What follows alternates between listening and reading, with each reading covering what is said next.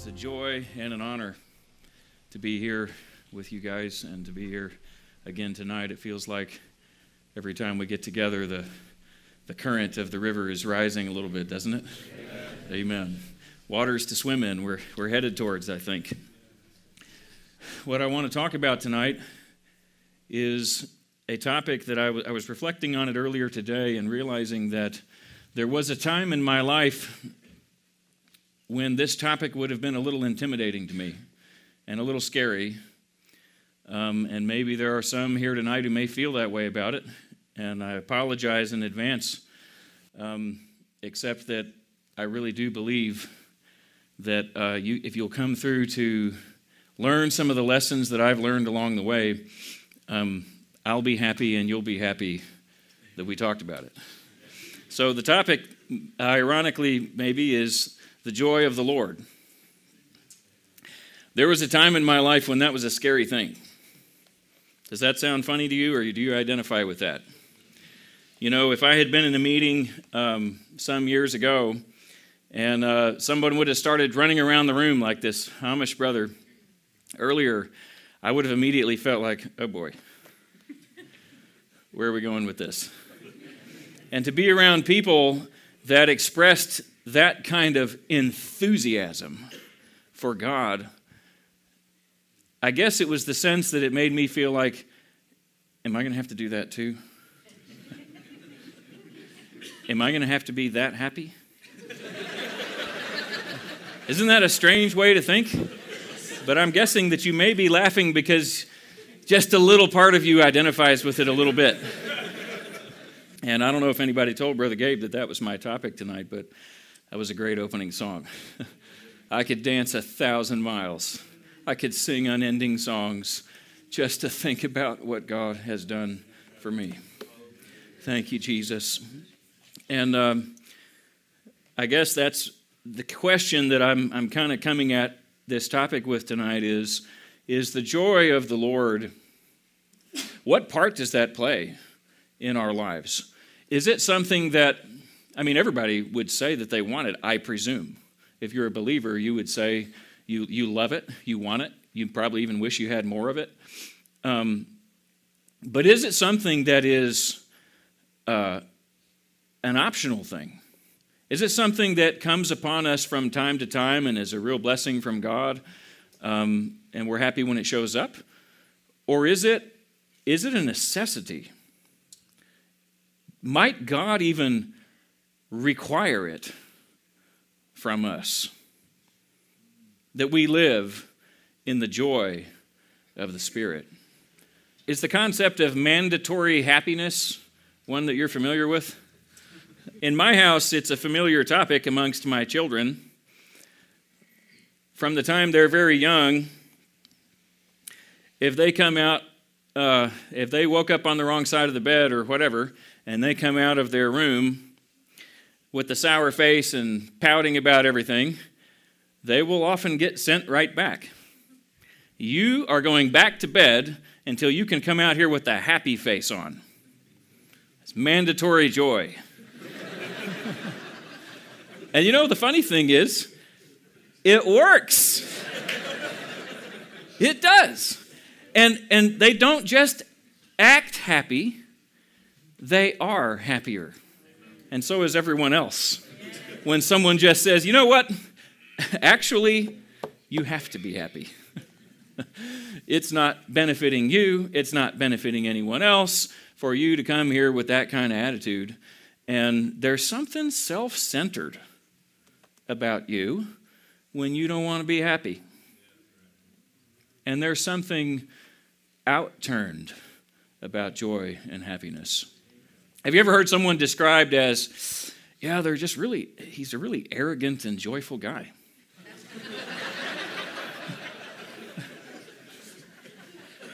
you know what I mean? Full of pride and full of happiness. I mean, it doesn't, it doesn't go together. But we can easily imagine people that we would describe as so humble and so joyful. So that tells us something, maybe. Some of you here would have known my mother. Um, she passed victoriously away 23 years ago. And um, she had written down part of her testimony years before that, actually, and I, I read it some while back. I, I, need to get it out and read it again, but I'm pretty sure about the accuracy of what I'm going to tell you, just a little piece of it. She said that when she was a little girl, she. Um, she had opened her Bible at some point. Her parents were Methodists and they went to church on Sunday, but faith wasn't a huge part of life. It was just kind of like what you did. And um, she said that when she was little, she started reading her Bible and she found a scripture in there. It's in Psalm 16. And it says, You will show me the path of life. In your presence is fullness of joy. And she said that passage as a young girl impacted her. God, there's, there's some kind of promise in this. There is a pathway that will lead to, to life in your presence where joy can be full. And um, Brother John shared with us if your presence doesn't go with us, don't send us. The thing that is supposed to mark us as a people is the presence of God. And this passage tells us that in his presence is fullness of joy. So that ought to be something we're looking for, I think, as a marker of his presence the place where there is fullness of joy, the, the lives in which we see fullness of joy, is a life full of His presence. But my mom said that she, you know, she didn't really know her Bible, and she didn't mark where the passage was, and then she said years later she tried to find it, she couldn't find it. And as a teenager, she was in a period of searching for God, and and she she lost track of where that passage was and she could remember it said something about that but she just never um, was able to locate it until years later when she came back to the lord but it stuck with her.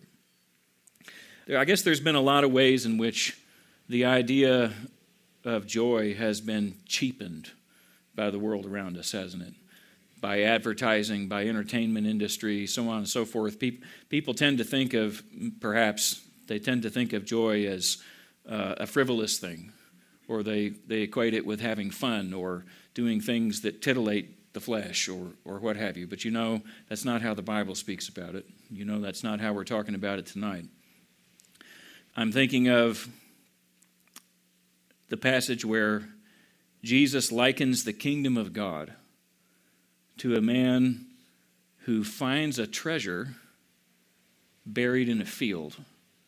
And having found it, Jesus says, over the joy of having found it, he went and sold everything he had and bought the field. It does not say over the sense of obligation over having found it. For the joy of having found it, he went and sold everything he had. There was such a radical prioritizing that took place in his life that was not based upon fear of punishment. I know sometimes that's the beginning of wisdom. Amen. We, we, we're conscious that there is an end that we do not want to contemplate, and so we turn away from evil. But there's something about this positive motive that Jesus says this is what the kingdom is like. If you don't feel that way about the kingdom, chances are you hadn't found it yet if it has not become your motive for sacrifice, if it hasn't realigned everything for you, as we, the Lord has already been speaking to us about one thing have I desired, that I might dwell in the courts of the Lord, that I might be in his presence where there's fullness of joy.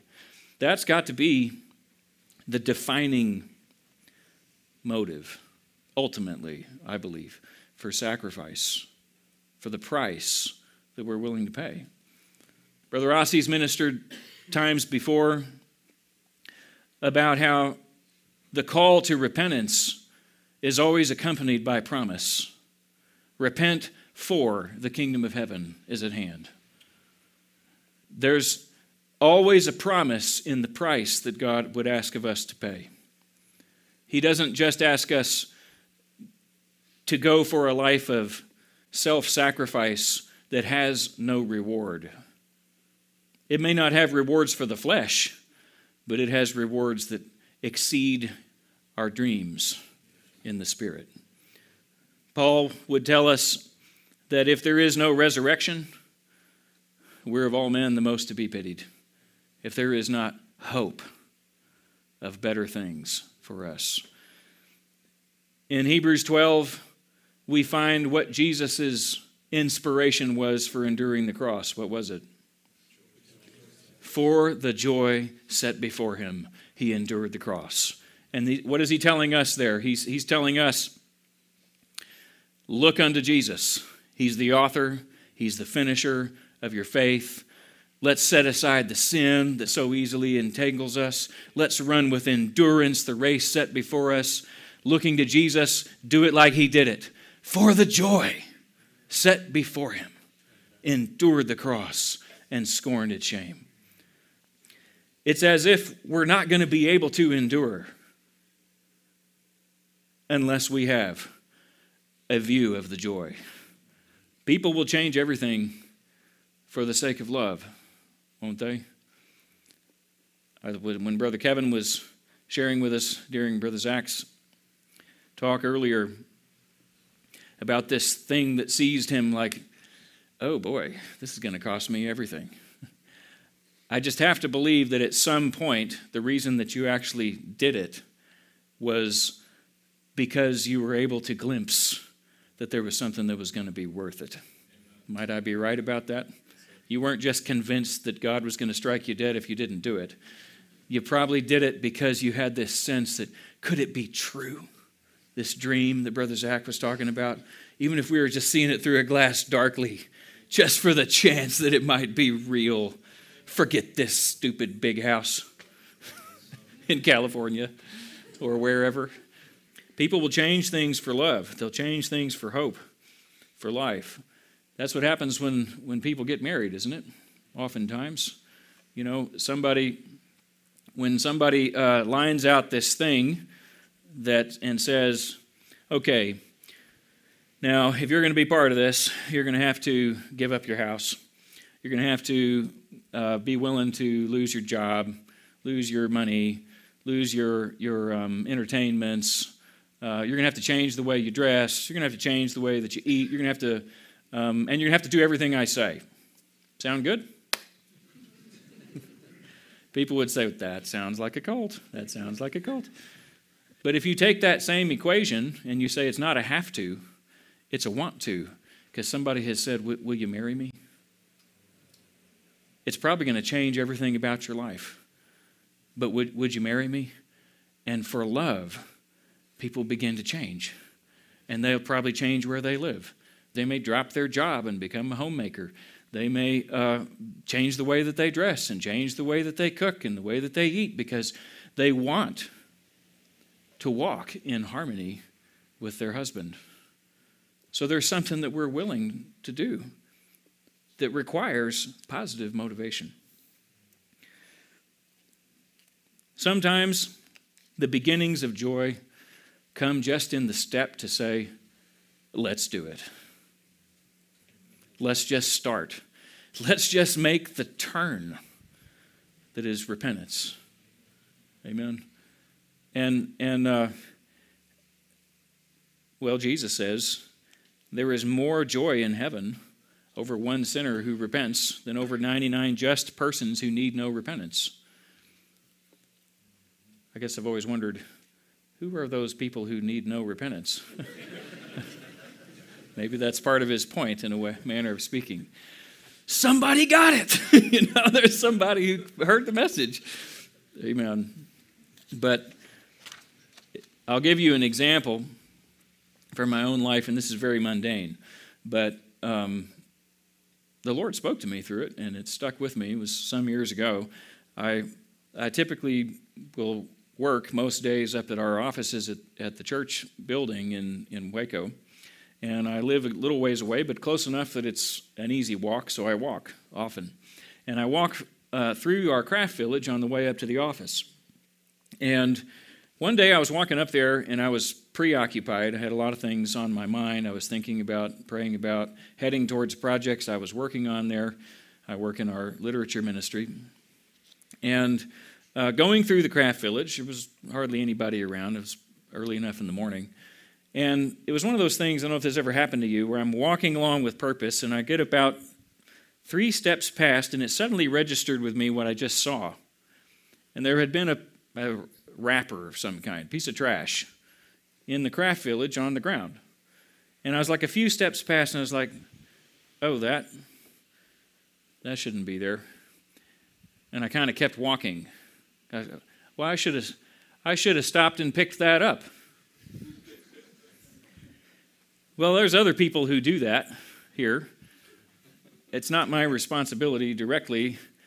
And so I'm walking along, and I'm, there's this conflict going on in my mind, and I start thinking about other things for again, and then it comes back to me, you really should have, I mean, it would have only taken a second. But then that thing says, yeah, now it's going to take two minutes because I'm already way down here and I didn't do it when I should have. Somebody else is going to, somebody will, and this, you know, have, do you ever have this kind of thing happen to you where you you kind of you really know the whole time what you should be doing, but you're kicking against it, you're fighting it, um, and and anyway, so I go on for quite some time, expecting, I guess, and hoping that this little battle is going to go away, and finally I realize this is not going away. I'm kidding myself. I'm going to sit there in my office when I get there and think about that candy wrapper. and so I didn't have the time to do it. It was in, you know, but finally I said, I'm going to go pick that thing up. Now, I had a long walk back to the candy wrapper. I thought, you know, I'm probably going to get there and it's going to be gone. Somebody else is going to have picked it up, and but but no, it was still there. But when do you think I felt the joy of having done the right thing? Did I have to wait until I got to the candy wrapper? No. The second I turned around and set my mind to do what I knew God was telling me to do, I felt this hallelujah. I've been set free. It was the joy of the Lord. I know that's a stupid example, but seriously, if God is talking to us about those things and we're kicking against them, just do it. Just make the turn, even if it takes a while to get it worked out, even if you can't even get to it for a while. If you'll set your heart and mind to do the will of God, there's going to be a spring in your step as you do it. The joy of the Lord is going to be there, make up for your lost time. There's a passage you're probably already thinking of um, that I thought of when I started contemplating this topic quite some time ago, actually. And um, it's the passage that says, The joy of the Lord is your strength. And I guess I heard that passage a lot, but not thought about it in context very much. And I, I went to look it up, and I, I guess I expected it to be in the Psalms or something. You guys who know your Bible know that it's not. It's in Nehemiah. And uh, when I went and read the context of it, it really got to me why they're saying this where they're saying it. So, you know the story of Nehemiah. They've come out of Babylon. They're there to rebuild the walls, to rebuild the city, to rebuild the temple as a dwelling place for his name. They're the remnant. And during the process of this, at what point they, they get out the book of the law. And Ezra reads it to the whole congregation, the whole, I think, the whole book of the law. And it says there that all these people, who I won't list their names, but all these people assisted the people to understand the reading of the book of the law. So this is Nehemiah 8. It says, So they read distinctly from the book in the law of God, and they gave the sense of it and they helped the people to understand the reading. And Nehemiah, who was the governor, Ezra the priest and scribe, and the Levites who taught the people said to all the people, This day is holy to Yahweh your God. Do not mourn nor weep. For all the people wept when they heard the words of the law. Now, this happens several times in the scriptures where the, the law is kind of rediscovered. You know, in those days, I, I, don't, it wasn't like everybody had a Bible in their house. and for different reasons, the, the, the, kings or the priests would get off track. And so, several places throughout the Old Testament, the law is kind of rediscovered, and they get it out, and they're tearing their clothes pretty much every time because, man, we have strayed from what is outlined in this book. So, you know that at least some of this weeping has got to have to do with the people recognizing that there's some conviction going on here. We, we don't measure up to what God requires in His law. But, but they're telling them, do not mourn or weep. And then He said to them, Go your way, eat the fat, drink the sweet, and send portions to those for whom nothing is prepared. For this day is holy to our Lord. Do not sorrow, for the joy of the Lord is your strength. So the Levites quieted all the people, saying, Be still, for the day is holy. Do not be grieved. And all the people went their way to eat and drink and to send portions and rejoice greatly because they understood the words that were declared to them. Amen. Why do we rejoice at the hearing of the word of God? It, we don't rejoice over the sin that it reveals we rejoice that God has made a pathway out of that sin. What does it say? What does Paul say about love?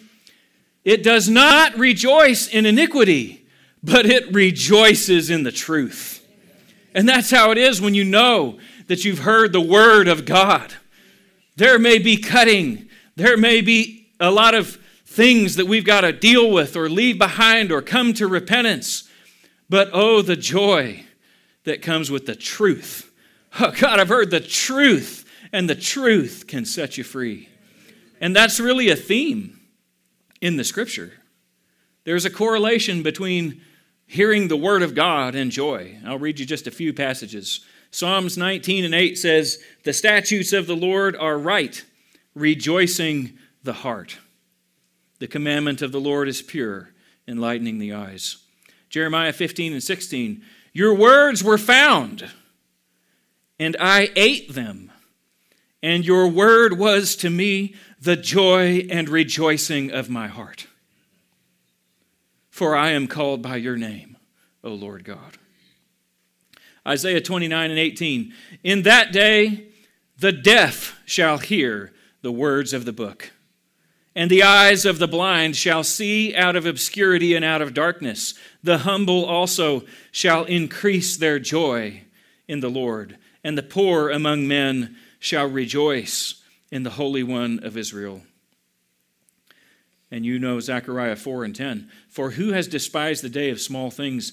These seven rejoice to see the plumb line in the hand of Zerubbabel. Brother Howard asked us the question earlier today how do we respond to correction? That's the word of the Lord, too. how do we respond to that? Amen. Well, let's not rejoice in the iniquity that it reveals, but can we rejoice just to see the plumb line in the hands of those who would lead us out of Babylon? Oh, God, there it is. There's the standard. God has a truth, He has a way out. And in this way, perhaps we can even follow the instructions in Hebrews about those who would bring that word of discipline and correction to us. What does it tell us? Let them do so with joy, and not with grief, for that would not be profitable to you. You want to know how to help someone feel joy in bringing the word to you? Feel joy in receiving it. Amen. Amen. Everyone loves when joy begets joy. Thank you, Jesus. But if it becomes a grief, because all you can see is the, the hardship of it, then that doesn't bring joy to anyone. Isaiah 55 For as the rain comes down and the snow from heaven, and do not return there, but water the earth, and make it bring forth and bud, that it may give seed to the sower and bread to the eater, so shall my word be that goes forth from my mouth. It shall not return to me void, but it shall accomplish what I please. For it shall prosper in the thing for which I sent it. And what was that thing? Next line. For you shall go out with joy. and be led out with peace. And the mountains and the hills shall break forth into singing before you, and the trees of the field shall clap their hands. That's the intent and the purpose of the Word of God, that it shall accomplish. In the book of Acts, in chapter 8, when Samaria receives the Word of God, what does it say? And there was great joy in that city. Jesus said, John 15, These things I have spoken to you, that my joy may remain in you, and that your joy may be full.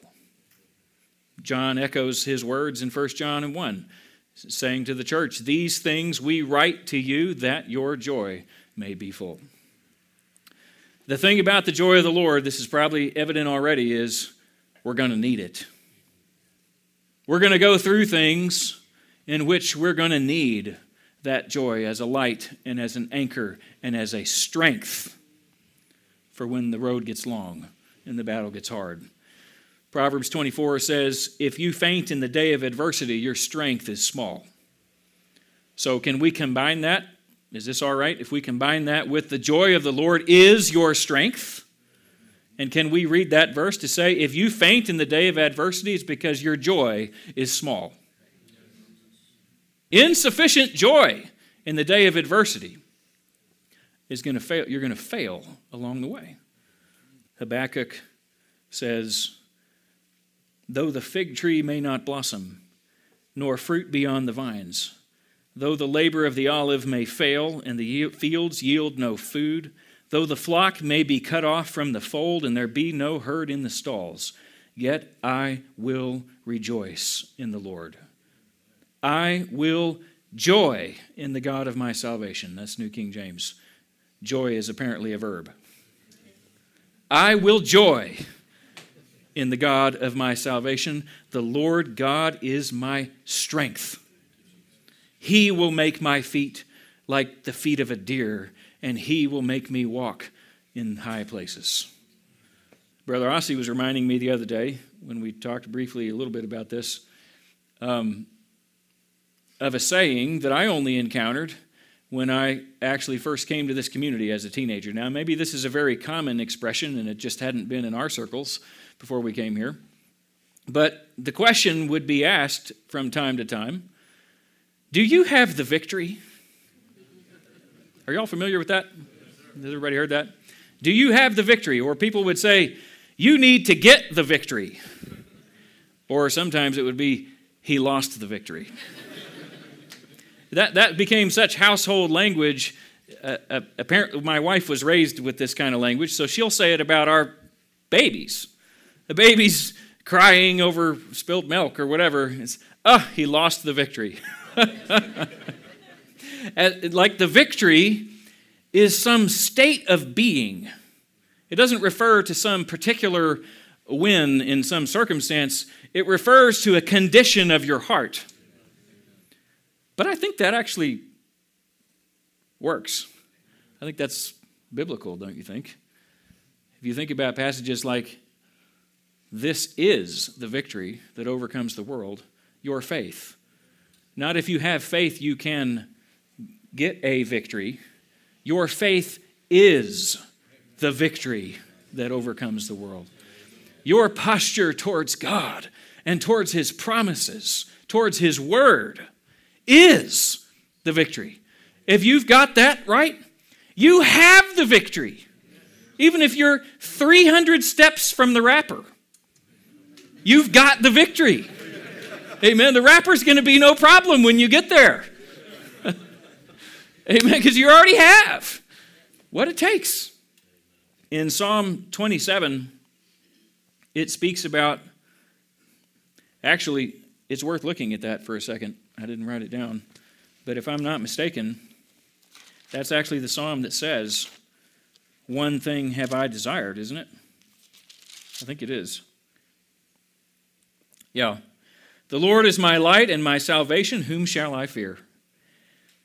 The Lord is the strength of my life. Of whom shall I be afraid? When the wicked came against me to eat up my flesh, my enemies and foes, they stumbled and fell. Though an army may encamp against me, my heart shall not fear. Though war may rise against me, in this I will be confident. One thing I have desired of the Lord, and that will I seek, that I may dwell in the house of the Lord all the days of my life, and behold the beauty of the Lord, to inquire in his temple. For in the time of trouble he shall hide me in his pavilion.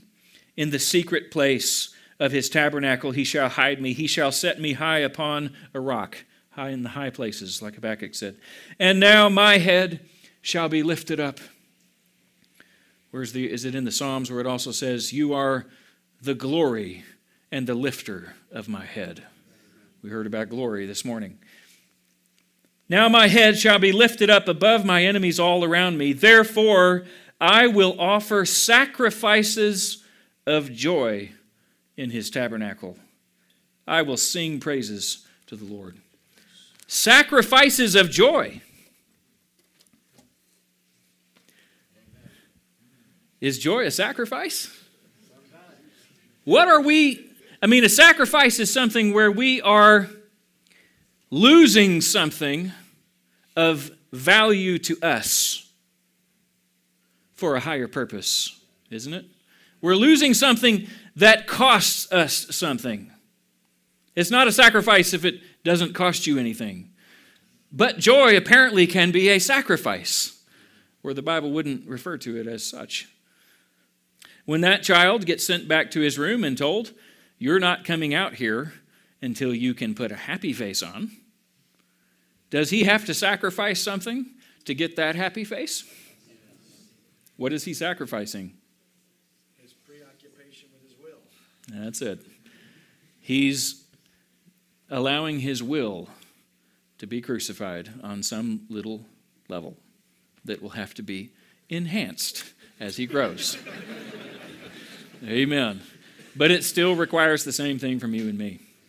We've got to let go of our self pity, of our depression, and all those things that actually the flesh loves. We like to indulge all this garbage that makes us unhappy because we feel that we deserve it. And while we would say, Oh, I would love to be happy, if anything would go right, I'd, I'd be happy to be happy. but are you willing to be happy when there's no cattle in the field? Can you make a decision in your heart? I will rejoice in God my Savior. It is a decision to break our will to God and to become more like Him where faith and love and joy and peace describe our character and our attitude. You know that word, uh, joy, there, I looked it up in that scripture in Psalm 27, and I was surprised to see it means some of what you might expect. It can mean to uh, a joyful shout, it can mean spinning and dancing. And then it had another definition that is sometimes used in the scriptures. It can mean a call to battle. Do you have the victory? if not, you need to get it. Tonight would be a good time. Thank you, Jesus. A call to battle, because the joy of the Lord is our strength in times of battle. You remember with Jehoshaphat, they went out and just said, We're just going to praise God sometimes if we just do that, like we did at the beginning here tonight, you can feel all kinds of mountains melting like wax in the presence of the Lord because He inhabits the praises of His people, and in His presence is fullness of joy. Jesus tells us some curious things that should be a source of joy for us. Luke 6 Blessed are you when men hate you, and when they exclude you and revile you and cast out your name as evil for the Son of Man's sake. Rejoice in that day and leap for joy. Amen?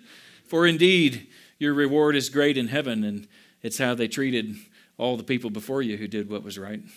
So it's a good sign. Is that what you feel like doing? They wrote another article about us on the internet. Hallelujah!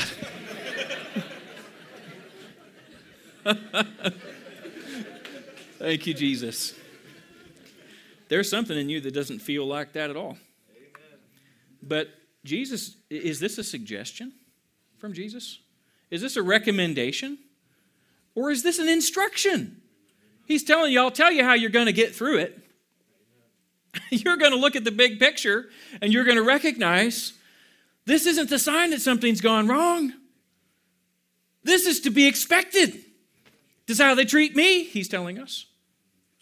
In Acts 5, they called the apostles in and they beat them and commanded them to speak no more in the name of Jesus, and they let them go. So they departed from the presence of the council, rejoicing that they were counted worthy to suffer shame for the name of Jesus. Rejoicing. Oh God, you've apparently seen fit to allow us to bear witness to your name, and we're not going to let you down. We're going to endure this suffering with our eyes set on the joy that is before us. James 1 My brethren, count it all joy when you fall into various trials, knowing that the testing of your faith produces patience. In other words, he's saying there's something on the other side of this. You need to have a perspective that allows you to, to realize this is for a purpose. This is going to produce something in your life that's going to bear good fruit. I'm going to read you another passage I didn't write down. But I thought of it when Brother Ossie was ministering on glory earlier today. I love this passage from Romans 5. Beginning of the chapter. Therefore, having been justified by faith, we have peace with God through our Lord Jesus Christ, through whom also we have access by faith into this grace in which we stand, and we rejoice in hope of the glory of God. Scripture tells us that in several places. We rejoice in the hope of the glory of God.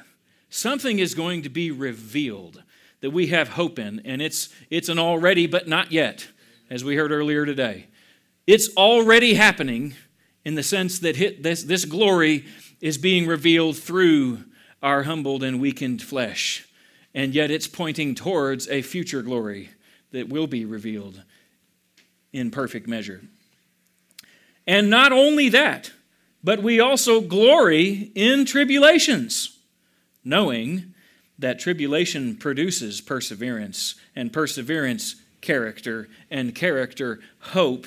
Now, hope does not disappoint because if you just trust in God, the circumstance will work itself out. Sorry, I departed from the text, didn't I? Why does hope not disappoint? Because the love of God is poured out in our hearts by the Holy Spirit that He's given to us. You can't lose if that is your joy. If your chief joy is in the presence of God with the people of God, there's nothing the enemy that can throw at us that isn't going to, in the end, increase that joy. That's why we rejoice in hope of the glory of God. Oh boy, we're going through something again. This is going to be for the glory of God.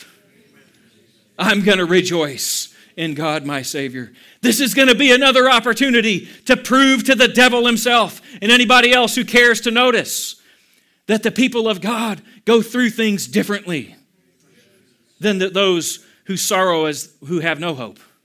We do not sorrow as those who have no hope. Amen. Thank you, Jesus. 1 Peter 4.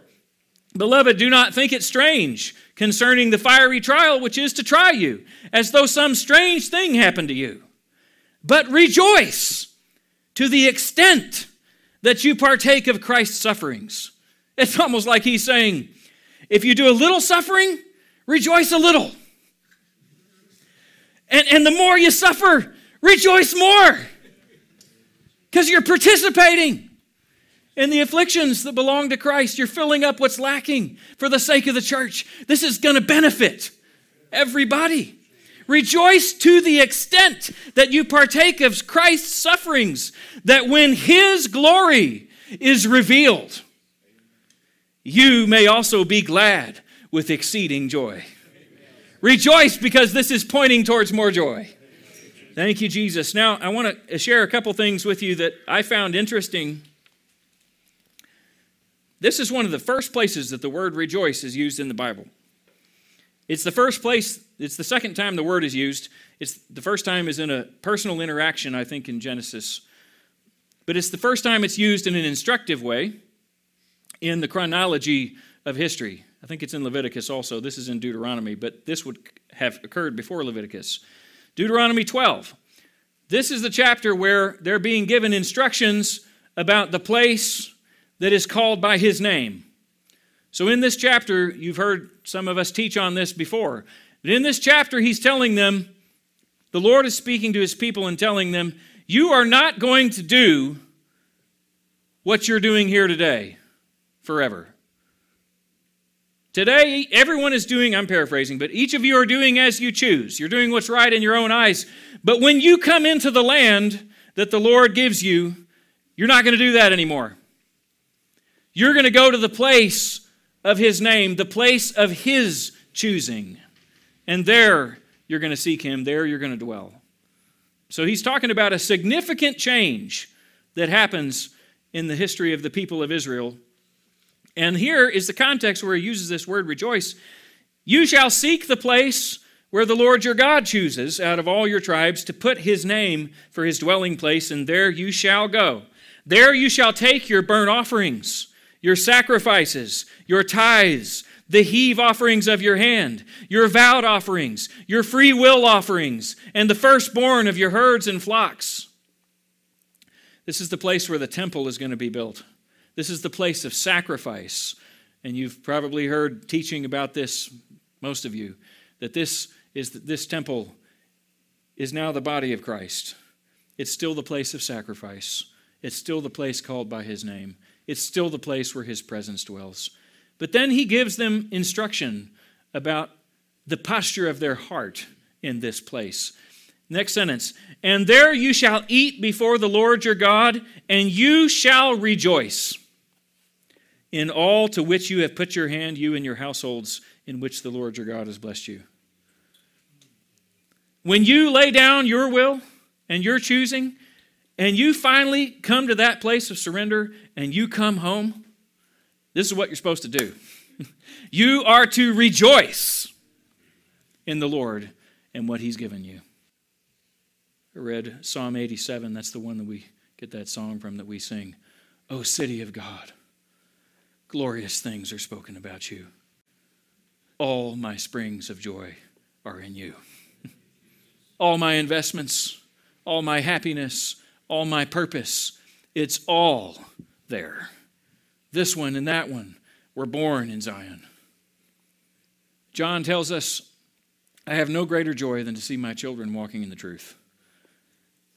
To believe that God has a city prepared for those who love Him, that He has a people, that He has a place that will sustain generations to come. Can there be anything greater to rejoice about? That that dream might be true. Brother Zach said we, we dared to dream, or something like that. We started dreaming. Could it be? Maybe I'm not even going to see it, he said. Maybe it's just going to be for my kids and my grandkids to discover. But could there be a place? You know, and it's like this unwillingness to be satisfied with anything less, God is going to reward. What's that one from Isaiah? I didn't write it down about give the Lord no rest, give yourselves no rest until he makes what? Jerusalem, the praise of the whole earth. The Psalms tell us that the city of the Mount Zion is the joy of the whole earth. And remember this one? I didn't write this one down either. So, what happens on the other end of that determination to keep Jerusalem as the chief joy. When the Lord brought back the captivity of Zion, we were like those who dream. Then our mouths were filled with laughter and our tongues with joyful shouting. Then they said among the nations, The Lord has done great things for them. The Lord has done great things for us, and we are glad. Bring back our captivity, O Lord, as the streams in the south. Those who sow in tears shall reap in joy. He who continually goes forth weeping, bearing seed for sowing, that's the promise, shall doubtless come again with rejoicing or with shouts of joy, bringing his sheaves with him. We've tasted some of that already, haven't we? And there's even more. God, help us to keep sowing the seeds. Is joy still a condition of membership in the city of God? Is it a new, this a New Testament concept? Just have a few more scriptures for you here. In the temple of God, the house of God, the city of God. Philippians 3, Paul tells us, Finally, my brethren, rejoice in the Lord. Not a recommendation, commandment. Rejoice in the Lord. Beware of dogs. Beware of evil workers. Beware of the mutilation. Do you think he's fed up with those of the circumcision? He's a little tired of people thinking that this is the pathway that pleases God. If we can just uh, if we can just live in some kind of uh, self-imposed self-imposed religion and, and denial of, of things and, and that we can take pride in will somehow please God. He's saying, Beware of all that, for we are the circumcision who worship God in the Spirit, who rejoice in Christ Jesus and have no confidence in the flesh. How can we be part of the Israel of God? He's saying, well, this is, this is how you know what it is. When you find the people who rejoice in Christ Jesus and who worship God in the Spirit and have no confidence in the flesh, you found it. Hebrews 3 and 6 says, We are his house if we hold fast the confidence and the rejoicing of the hope firm to the end. Hallelujah. What is the source of this joy? We've already talked about it a lot here, but what is really, in a word, the source of this joy? Psalm 46 and 4. There is a river whose streams make glad the city of our God. Amen. Remember what Jesus stands up in John 7 at the last and greatest day of the feast. If anyone is thirsty, amen, let him come to me and drink. And out of his innermost being will flow rivers of living water. Thus he spoke of the Spirit that would be poured out. Hallelujah. Thank you, Jesus. Thank you, Jesus. Joy in the Spirit. Oh, I got to read you one more. This is 1 Peter 1. In this, verse 6, in this you greatly rejoice, though now for a little while, if need be, you have been grieved by various trials, that the genuineness of your faith, being much more precious than gold that perishes, though it is tested by fire, may be found to praise, honor, and glory at the revelation of Jesus Christ, whom having not seen you love Though now you do not see him, yet believing, you rejoice with joy unspeakable and full of glory. Joy unspeakable. Does that remind you of anything? It makes me think immediately of the passage that says, when we don't even know what to pray, the Spirit prays through us. Joy unspeakable. Have you ever been so overcome with joy that you did not have the words to express the fountain coming out of your heart? Thank you, Jesus. Joy unspeakable and full of glory. That's the glory Brother Ossie was talking about when you see on someone's face that nothing else that's going on around them matters because they're in the presence of God. Thank you, Jesus. The radiance that you see that you feel in your heart. Unspeakable joy. That's for here and now. My mom finally found that scripture. In your presence is fullness of joy. And after failing to find it in the book of Acts, I mean, the book of Psalms, from what I understand, if I remember this correctly, she found it in the book of Acts because Peter quotes it. At the day of Pentecost, when they're all full of the Holy Spirit. And what is everybody saying? These guys are drunk. They're out of their minds. That's called a sacrifice of joy. Who wants to look like they're drunk? Who wants people to think that they're drunk? This requires some humility. To be lost in the presence of God, to be overcome by the Spirit in this kind of way, this requires something. And, and when Peter stands up to explain, he quotes this passage from the Psalms. Only in, in my Bible, he, he says it like it's happened. In the Psalms, he says, You will make known to me the path of life. But Peter qu- quotes it here and he says, You have made known to me the ways of life.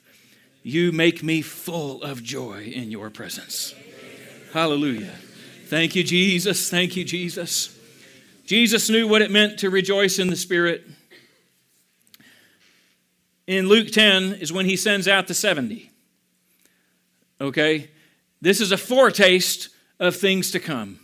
This is a foretaste of the body of Christ when a measure of the Spirit would be given to each one, and a multiplication of grace and power is going to spread like wildfire through the land. So he sent them out, and it says, Then the 70 returned with joy, saying, Lord, even the demons are subject to us in your name. And he said to them, I saw Satan fall like lightning from heaven. Behold, I give you the authority to trample on serpents and scorpions and over all the power of the enemy, and nothing shall by any means hurt you. Nevertheless, do not rejoice in this, that the spirits are subject to you, but rather rejoice because your names are written in heaven. And then it says something, I think this is the strongest uh, depiction of Jesus' joy in the New Testament to my remembrance. In that hour, when Jesus saw what happened, a foretaste of the body, in that hour, Jesus rejoiced in the Spirit. And he said, I thank you, Father, Lord of heaven and earth, that you have hidden these things from the wise and the prudent and revealed them to babes. There's a message in that, isn't there? You have hidden these things from the sophisticated. You have hidden these things from the calm, cool, and collected.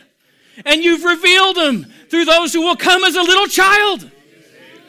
Why does he say we have to come as a little child? He says, Most assuredly, I tell you, you will not enter the kingdom of God unless you come as a little child.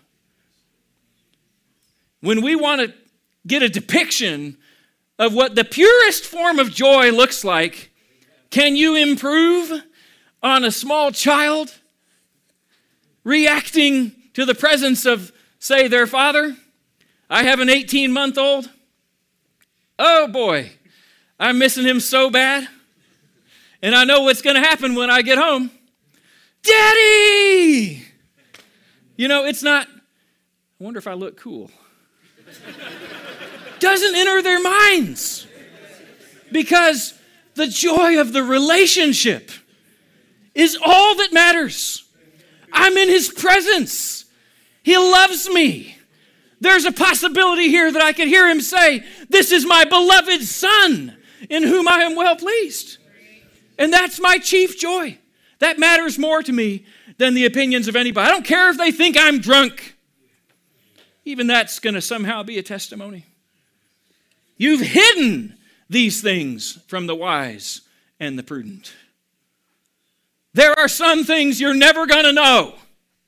They're never going to be revealed until we shed our stupid sophistication and are willing to just be a child before God. Paul says it even more explicitly in Romans 14 the kingdom of God is righteousness, peace, and joy in the Holy Spirit. If you're looking for something else, you're going to look a long time. but I'll tell you what, when you found it, you're not looking anymore. When you found joy in the Spirit, you found the kingdom of God. Of course, you know what the fruit of the Spirit is love, joy. Second on the list, I think that means it's important. Well, I don't have the gift of joy. You know, eh, people have different personalities. And I'm just not the bubbly, effusive, enthusiastic type. Guess what? I don't have much pity for you because I'm not either. I used to say things like that. But as far as I can read, joy is not listed in the gifts. That one has this gift and the other has another gift. Okay, any more than love or humility. I don't have the gift of love. I don't have the gift of humility. It's not a gift. It's a decision to submit to God, to surrender your heart, your mind, your soul, and your strength to Him. Amen. And joy is the same thing, it's just a decision. Amen. I will rejoice and be glad. Romans 15 and 13. Now may the God of hope fill you with all joy and peace in believing, that you may abound in hope by the power of the Holy Spirit. And then a couple more that I know you're already thinking of. 1 Thessalonians 5 Rejoice as often as you can. Rejoice the majority of the time. Rejoice always. Pray without ceasing, and everything give thanks. For this is the will of God in Christ Jesus for you. Do not quench the Spirit almost as if those things are connected. Rejoice always, or you're quenching the spirit. Philippians 4 Rejoice in the Lord always. And in case you didn't get it the first time, I will say it again Rejoice! Do you think this is an emphasis in the Word of God? Now, I want to just tell you a couple of stories, if I may. This is another mundane example, but it stuck with me because the Lord taught me something through it and still does. I'm not preaching to the choir today, I'm preaching to myself because I still need this. But I was remembering a time when I was young. Dad would know how old I was, I don't remember. But um, my parents had uh, decided to take us on a trip. They'd worked it out with my grandparents. We were all going to travel together in their motorhome, which was like a dream come true for a child. You know, we're going to ride in the motorhome. And they were going to take us to Florida, and we were going to do lots of things that we wouldn't do today, but we didn't know better. And um, they, they, they sat us kids down and they told us, here's the plan. You know, they're surprising us. We're going to go with grandma and granddad. We're going to go to Florida and do this and that. We're going to ride in the motorhome.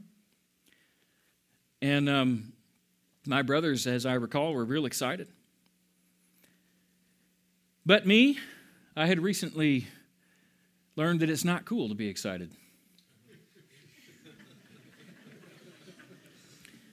So I was, oh, wow.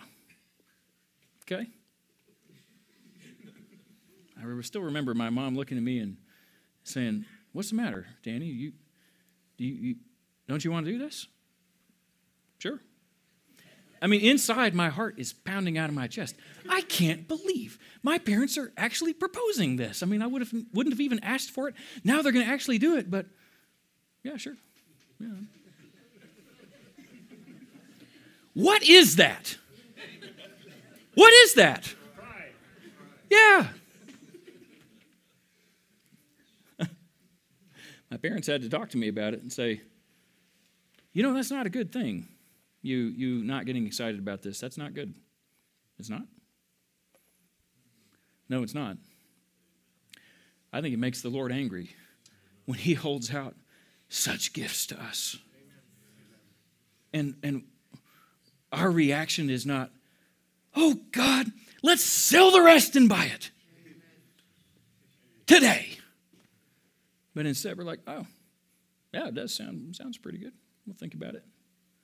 I think it dishonors the incredible inheritance that He offers to us. Are you willing to be overwhelmed with gratitude? Overwhelmed with hope? Overwhelmed with joy at the goodness of God? One more story. Some of you have heard this one before. We used to have this cat. His name was Oscar. The Wheelers adopted him for a while. When they moved, he, he came back home. He liked them better than us. Y'all probably fed him better than we did. We neglected poor Oscar. I've never been much on cats, but uh, Oscar was good as far as cats go. He would regularly bring us offerings, dead mice and gophers and things, and put them on the step to show that he was earning his keep and so forth. Well, he would come into the house sometimes, and I never thought I would allow that, but he, he kept to himself pretty much, and so I didn't, I didn't mind him too much. Well, he would come into the house, and he was pretty smart, and he was pretty good. You know, he never made a mess in the house. For that, I'll give him credit. But um, he had figured out that if he got in the house, we tried to make sure he was out for the night. But sometimes we didn't notice. He'd be under the couch or whatever. We didn't notice he was in the house, and so we would go to bed with Oscar still in the house. Well, in the middle of the night, he would need to use the bathroom. And he would come and rake on the blinds in our room. Like that. Well, uh, the first time that he did that, we, what is wrong with this stupid cat? Put him out of the room and go back to sleep. Well, then there was a mess in the house in the morning. And we're like, oh, well, he did try to tell us. So he would rake on the blinds like this, so we would learn. And but I tell you, it would never happen until three in the morning and usually on some night when you're just extra exhausted and you've gone to bed at one and you just fallen to sleep and you hear this, oh, brother. And so you get up and you go open the door for Oscar. And what would he do? Would he run for the door? No, sir. When he was desperate, he would rake the blinds. Ew, ew, ew yeah, until you would get out of bed. It kind of makes you think of Jesus when he tells the parable about, you know, if your friend comes at night, you know, my children are in bed with me, and, you know, because of his persistence, you're going to get up. So he would do that, and we would get up. And you go to the door, and you'd open the door. Come on, Oscar. And Oscar would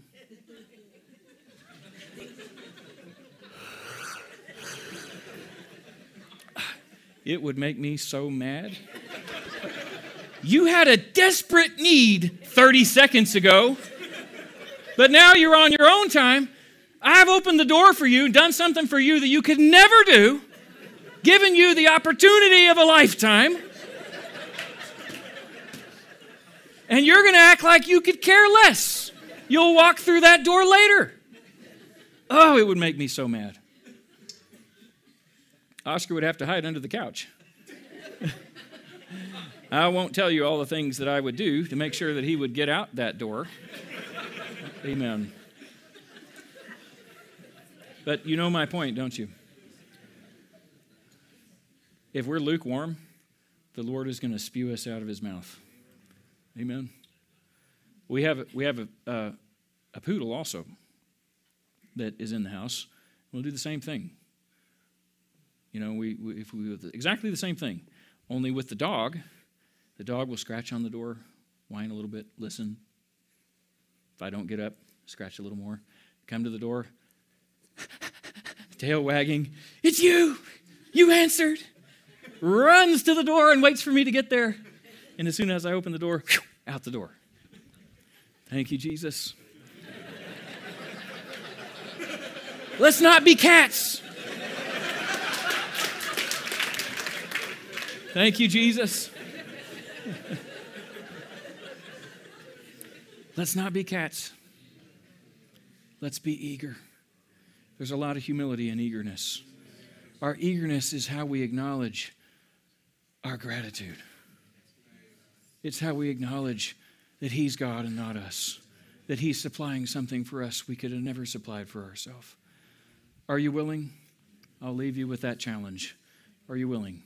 To be childlike in your response to God. You know, I can tell you honestly, the, the people that I have been privileged to know in my life who were the most used of God, the most learned in the scriptures, the most, some of the most intelligent, gifted people I've known that were the most used of God, have also been the most childlike in their response to the movement of God, in their gratitude for the smallest things that God would speak or God would provide. You think about it. It's probably true for you too. That people you would look at as examples of the faith are those who are most childlike because it's a way of saying they're humble. It's a humility that God commands from us when He says, Rejoice always. In everything, give thanks.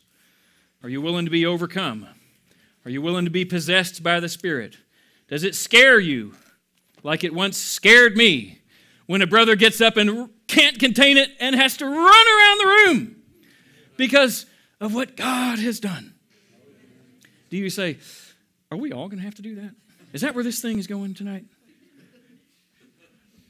Can we kill that little thing tonight? Amen. Amen. Can we just lose our self consciousness before God? Amen. And treasure every morsel that He speaks to us. Oh God, I am going to run for the door. If you open the door, I'm running through it with joy. I'm going to dance through the door. Hallelujah. Thank you, Jesus. Thank you, Jesus. Amen. Thank you, Jesus, God.